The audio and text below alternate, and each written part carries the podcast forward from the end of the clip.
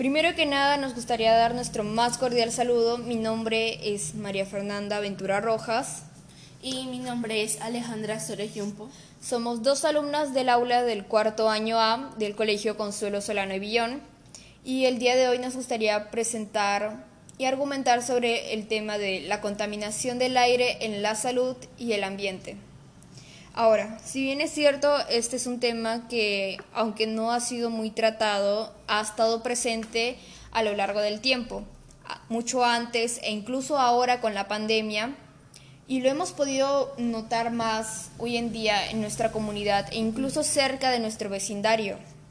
Sí, la verdad es que yo lo he visto muchas veces cerca de mi vecindario con la mala administración de la basura, cuando el carro no pasaba, lo cual producía muy malos olores que provocaban enfermedades a las personas. Sí, eso era un tema muy grave ya que muchas veces como muchas veces también este venían animales y destrozaban las bolsas de basura y, y, causaban más contaminación ya que la basura quedaba regada por, por toda la acera y la pista. En mi vecindario pasaba algo igual, ya que por una mala administración de las, de las bolsas plásticas, muchas personas no sabían cómo deshacerse de ellas, lo cual este, lo hacían mediante, las dejaban por ahí tiradas en la calle, lo cual causaba mucho desorden y mucha contaminación porque quedaban atrapadas en los árboles, en, animales pequeños. Y eso causaba sinceramente un gran impacto ambiental. Ya, el otro problema que es muy grave acá en Pacasmayo, en nuestra ciudad, es la fábrica de cemento, que es una empresa muy grande. A la vez ayuda económicamente a nuestra ciudad, pero provoca demasiada contaminación en general. Sí, de, sí, de hecho la fábrica he notado que también es un problema muy grande que también ha venido abarcando y aunque produce muchos empleos a muchas personas, también abarca un gran punto en la contaminación. Otro problema que también ha sucedido aquí en nuestra provincia de Pacasmayo es que antiguamente había un camal en donde se deshacían de la sangre, de los restos de los animales que pues ejecutaban ahí. Y todos esos desperdicios se iban directo al mar y muchas veces también quedaba atorado ahí en la arena. Eso causaba muchos malos olores y lo peor es que como se dirigía directo al mar, causaba mucha contaminación marina. Esto, esto causó un gran revuelto entre los ciudadanos, de hecho. Muchos, muchos ciudadanos presentaron quejas porque el olor era tan insoportable que muchas personas ya no querían vivir ahí.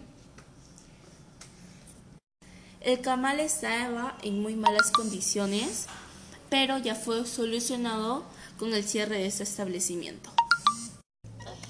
Ahora, con este tema de la contaminación también podemos proponer muchas soluciones. Como por ejemplo no botar basura, cuidar los árboles y también sembrar árboles, porque estos producen oxígeno, los cuales limpian el medio ambiente. Sí, esa es una buena iniciativa, de hecho, al igual que el reciclaje que consiste en reutilizar aquellos productos que contaminan mucho el ambiente, pero que aún así pueden ser renovados y beneficiosos de otras maneras. También podemos utilizar productos ecoamigables, productos que puedan ser desechables fácilmente y que sean amigables con el ambiente al mismo tiempo. También podríamos reducir el uso de plástico y quema de basura que se produce bastante, no tanto en nuestra ciudad, pero sí en más pueblos pequeños. Sí, de hecho la quema de basura es un, también un tema muy grave ya que esto genera excesiva contaminación no solamente eh, en el suelo, sino que también mucho más en el aire. Ahora, si podemos sacar una conclusión de todo lo mencionado antes a base de experiencias y hechos que hemos podido ver y vivir, nosotros nos podemos dar cuenta que podemos realizar un cambio nosotros mismos en esto. Podemos ser, podemos participar en, en el cambio, en el cambio de para darle para darle un mejor futuro a, la, a este planeta y al medio ambiente ya que con pequeñas acciones se pueden lograr grandes cambios. Gracias.